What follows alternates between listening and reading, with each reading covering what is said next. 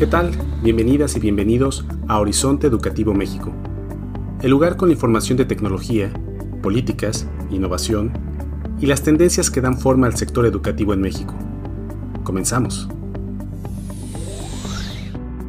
Bueno, ahora quisiera pasar en esta segunda parte del programa a otro tema que me parece que de repente no se habla tal vez lo suficiente y que en México es fundamental, ¿no? que es eh, la educación intercultural. Sobre todo siendo México un país tan grande, tan vasto, con tantas lenguas, con tantas culturas distintas como la que referías al principio del programa.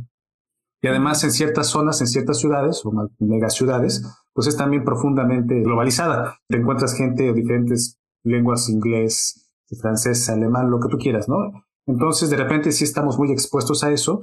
Y también nuestra percepción es que el sistema educativo mexicano no está suficientemente capaz en momentos como de poder tomar todo eso y además también parece que, está un poquito rezagado desde donde hemos podido ver en términos de internacionalización. Eso es un poquito el panorama que hemos visto.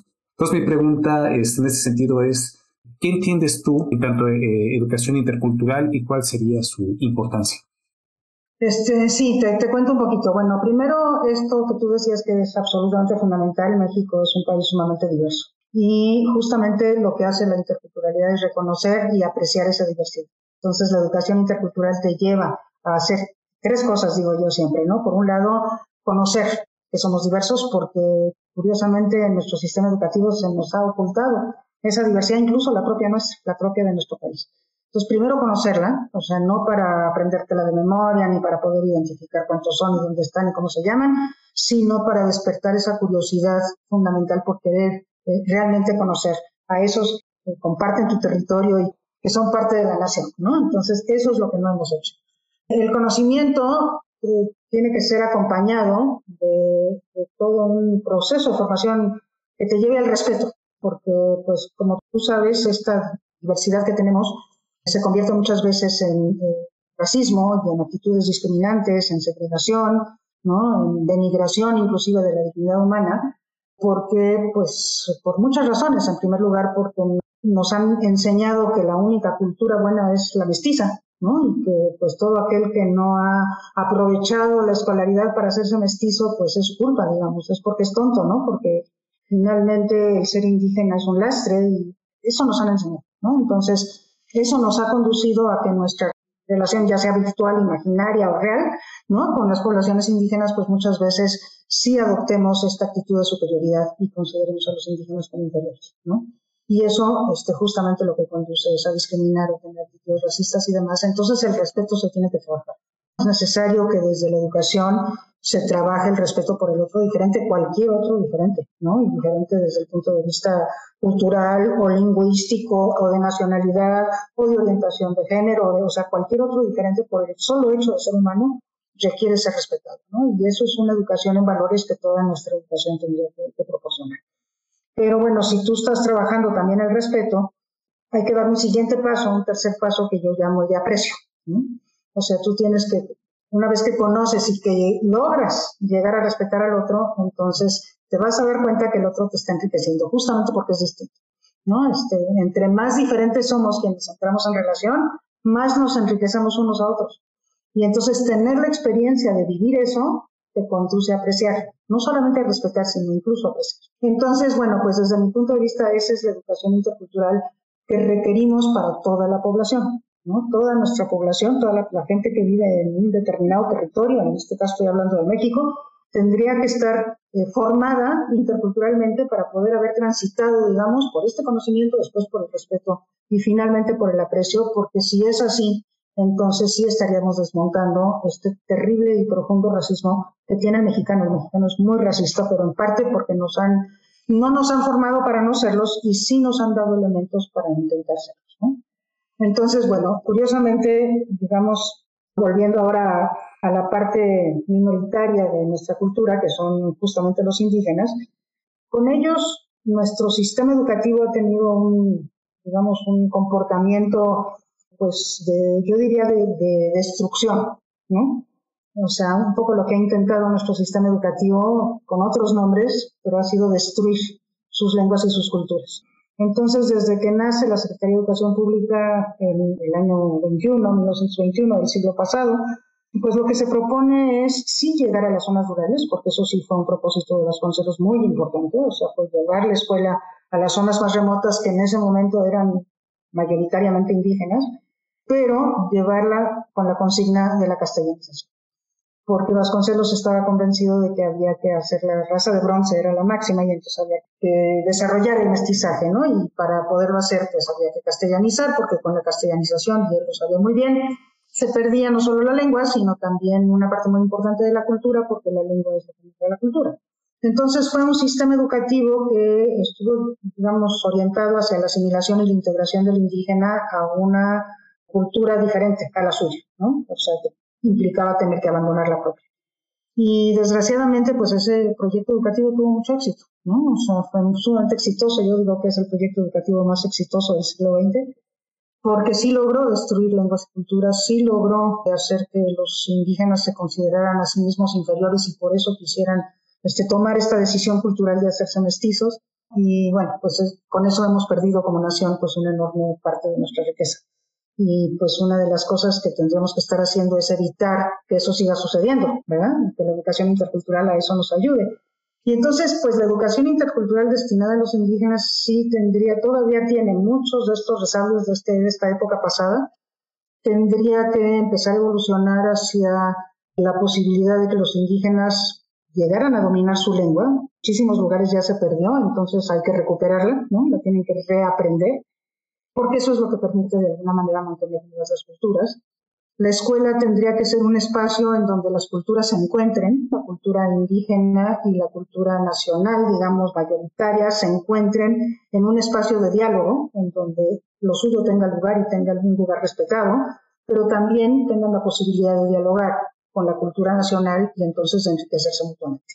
Pero mutuamente, o sea, esto es una relación horizontal que nunca hemos tenido, siempre la la, relación ha sido de quien es superior a quien es considerado como inferior. Entonces, eso es lo que de alguna manera tiene que cambiar. Se habla ahora de lo que se llama justicia epistémica, que significa reconocer que los indígenas tienen también conocimientos, y no solamente conocimientos, saberes se les dice, pero los hechos son conocimientos reales, también formas de conocer diferentes, ¿no? epistemologías diferentes. Por eso se habla de esta justicia epistémica. Y también tienen formas de aprender distintas que se derivan justamente de esta, de esta manera de, conocer diferente, ¿no? Entonces, por ejemplo, los indígenas no aprenden con verbalizaciones, ¿no? Y entonces llegan a la escuela y lo que hay es pues una verbalización continua, es la manera de aprender, ¿no? Pero ellos no aprenden así, ellos aprenden observando, imitando, haciendo cosas, tomando responsabilidades. Y entonces el adulto siempre está ahí, no, no diciéndole cosas, sí vigilándolo y sí cuando está en peligro, este, no sé, las niñas que están haciendo tortillas y tiene peligro de quemarse, pues la mamá siempre está ahí para retirarlas y para explicarles por qué este, no se debe de hacer las cosas así. Los niños de tres años en la zona central tienen un machete chiquito, un machete a su tamaño, y entonces se van al campo con su papá y usan el machete y el papá está viendo que lo use bien, pero no es verbalismo, no es con verbalizaciones con las que se dedican los, indígenas. Y por otro lado, aprenden en colaboración, ¿no? Aprenden juntos y entonces cuando llegan a la escuela y se ponen a platicar o a hacer algo juntos, pues el maestro tradicional lo interpreta como si se están copiando, ¿no? Entonces, pues no, no se están copiando, están aprendiendo juntos, es su forma de aprender. Eso tampoco se respeta en las escuelas, ¿no? Estas maneras diferentes de conocer y de aprender y bueno, pues el llamado sería empezar a aprovechar esta enorme riqueza de nuestra diversidad para enriquecernos mutuamente y para hacer una educación intercultural que en el caso de los indígenas les conduzca nuevamente a valorar su lengua y su cultura y a dominarlas, y que en el caso de la población en general nos conduzca a respetarlos y apreciarlos, para que eso dé lugar a una nación verdaderamente intercultural, porque ahora somos una nación multicultural. O sea, sí, en nuestro territorio convivimos diferentes culturas, pero no somos interculturales porque no es una relación horizontal basada en el respeto y que sea mutuamente enriquecedora, que son las tres características de la interculturalidad. Muchas gracias. Estaba yo viendo que eh, en Suecia a las familias que llegan al sistema educativo, a los menores que no dominan el idioma sueco como lengua primaria, como lengua materna, por derecho se les pone un profesor o profesora para que eh, les enseñe en su lengua nativa todo lo que tenga que aprender. Y la razón que daba ahorita me recuerdo mucho a, lo que decías, era que en la medida en que ellos puedan entender mejor el otro idioma, aprenden también mejor el suyo propio, o sea, el materno. Es decir, cuando se refuerza el idioma materno, también se aprende mejor un idioma nuevo. ¿no? A mí me hacía sentido desde el punto de vista pues de que tienen que entender, pero me, sorprendió la verdad y, va muy bien con esto que, nos menciona, cuando menciona que cuando tú refuerzas tu, propio, tu propia identidad cultural, tu propio lenguaje, es más fácil que aprendas otras cosas, ¿no? Entonces, digamos que partiendo de ahí, yo veo que en México, como platicaba hace un momento, a veces no hay esa conciencia, no hay esa intención, y cuando sí la hay, o sea, cuando sí hay en la agenda algo intercultural, a veces yo veo que hay una dificultad como de, bueno, ¿cuáles son las acciones? ¿Cuáles son, eh, no sé, los, los recursos que debe haber, tal vez básicos, ¿no? Para poder nosotros favorecer un poco más, digamos que a nivel institucional, que se pueda atender este tipo de experiencias de aprendizaje intercultural o, al menos un reconocimiento intercultural. Sí, no, yo creo que sí se necesita. Bueno, ahora se dice, nuestro artículo tercero cambió en el año 2019 para decir que la educación en México es intercultural, ¿no? así, así se define. Entonces, bueno, pues ya con esa, con esa definición a nivel constitucional, pues la verdad es que sí tenemos que modificar eh, de, raíz, diría yo, radicalmente la educación que ofrecemos tanto a nuestras poblaciones indígenas como a las poblaciones mayoritarias y cada vez más tenemos espacios multiculturales. Por ejemplo, las ciudades el 40% de los indígenas en México ya viven en ciudades. Entonces las ciudades son espacios multiculturales, las aulas en ciertas regiones de las ciudades son aulas este, multiculturales y esas son verdaderamente espacios este, de experimentación maravilloso para crear. No tenemos que, inventarlo o que imaginárnoslo, sino que lo tenemos ahí presente y ese diálogo lo podemos vivenciar de manera muy directa. Pero las realidades multiculturales, los campamentos de jornaleros agrícolas migrantes en el norte del país, por ejemplo, también son espacios multiculturales en donde también se da una enorme discriminación que podrían ser aprovechados educativamente de otra manera.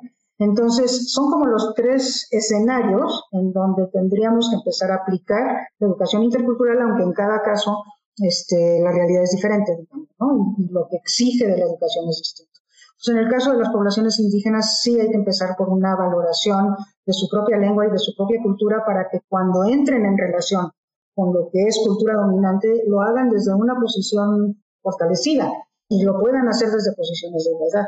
Entonces, eso respecto a los indígenas. Respecto de la población mayoritaria, pues este proceso de transitar del conocimiento al respeto al aprecio es algo que también se tiene que intencionar en las aulas y que es sumamente importante y que implica meter el conocimiento indígena en las aulas regulares, digamos, de nuestras escuelas convencionales para que se logre despertar en el estudiantado esta curiosidad natural de saber más acerca de aquellos diferentes y, de ahí el respeto y el aprecio.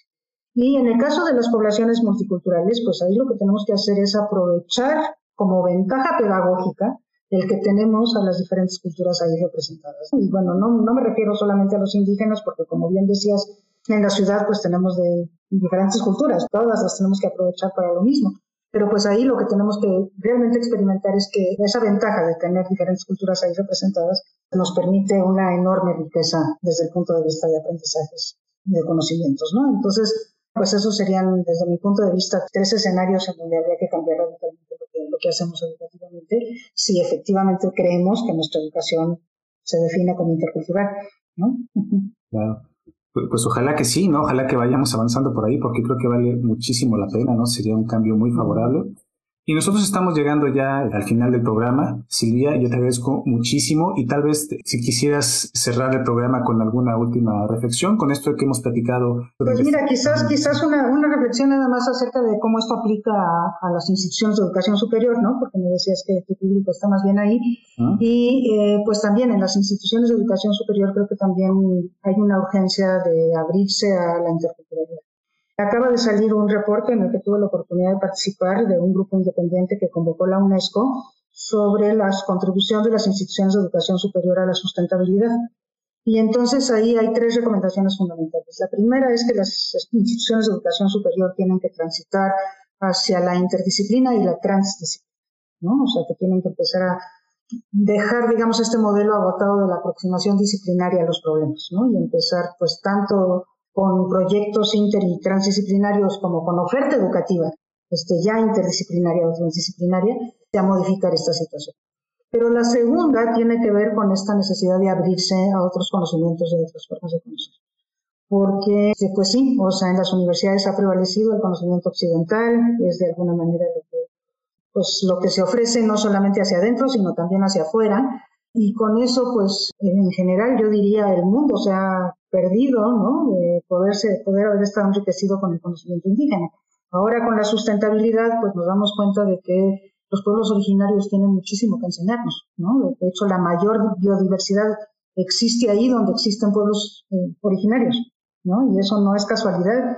Los países megadiversos en lo biológico son también megadiversos en lo cultural. Es el caso de México, por ejemplo, que son solamente nueve en el mundo y esa relación no es casual, los indígenas han sabido conservar su biodiversidad. El cambio climático es algo que les queda fuera, pero la biodiversidad sí la han logrado conservar. Y eso tiene muchísimo que ver con esta aproximación que tienen muchos pueblos indígenas, no, sé si todos, pero muchos, de considerar que ellos son parte de la naturaleza, no son, como nosotros pensamos en Occidente, el máximo de la creación y entonces por lo mismo capaz de dominar la naturaleza, ¿no? sino que son uno más con la naturaleza. Y la naturaleza entonces se trata con respeto, ¿no? Entonces la tierra se le pide permiso para roturarla, al árbol se le pide permiso para cortarlo si se quiere construir una casa, no se caza por cazar, no se pesca por pescar. Entonces hay una relación de cuidado de la naturaleza y el estar bien con la naturaleza tiene mucho que ver con el estar bien uno mismo, con este buen vivir del que hablan los indígenas.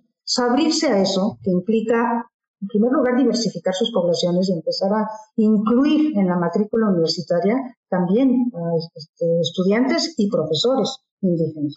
Este sería sumamente importante que eso sucediera, pero después, pues abrirse a, bueno, incluso apoyar en la sistematización del conocimiento indígena y abrirse a este diálogo epistemológico, ¿no? Y eso yo creo que es muy importante decirlo porque me parece que las instituciones de educación superior son espacios privilegiados para poderlo hacer.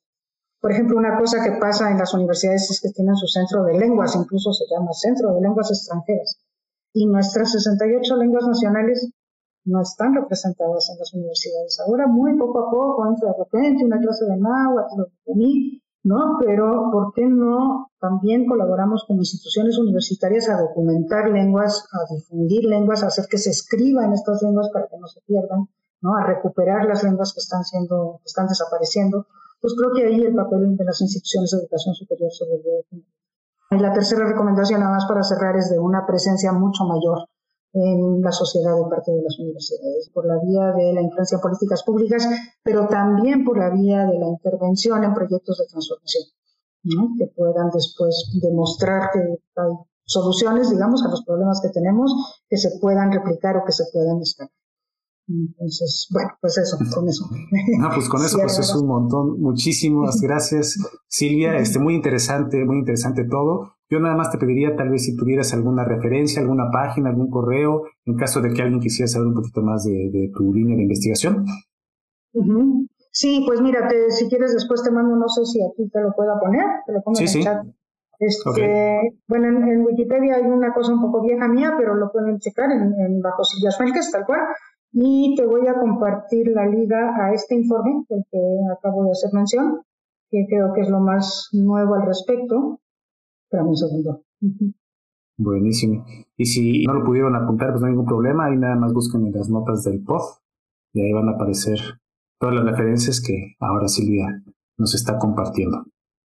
Buenísimo, pues con eso entonces nos despedimos. Silvia. ahorita, te, ahorita te lo pego en el chat nomás para que. Ah, sí, sí, claro. Sí, ahí va. Sí, sí, no, no lo conocía, lo vamos a leer con atención. Eh, está, en inglés, está en proceso de ser traducido y yo creo que pronto saldrá en español, pero ahorita por lo pronto, este, pues ahí está la referencia. Buenísimo.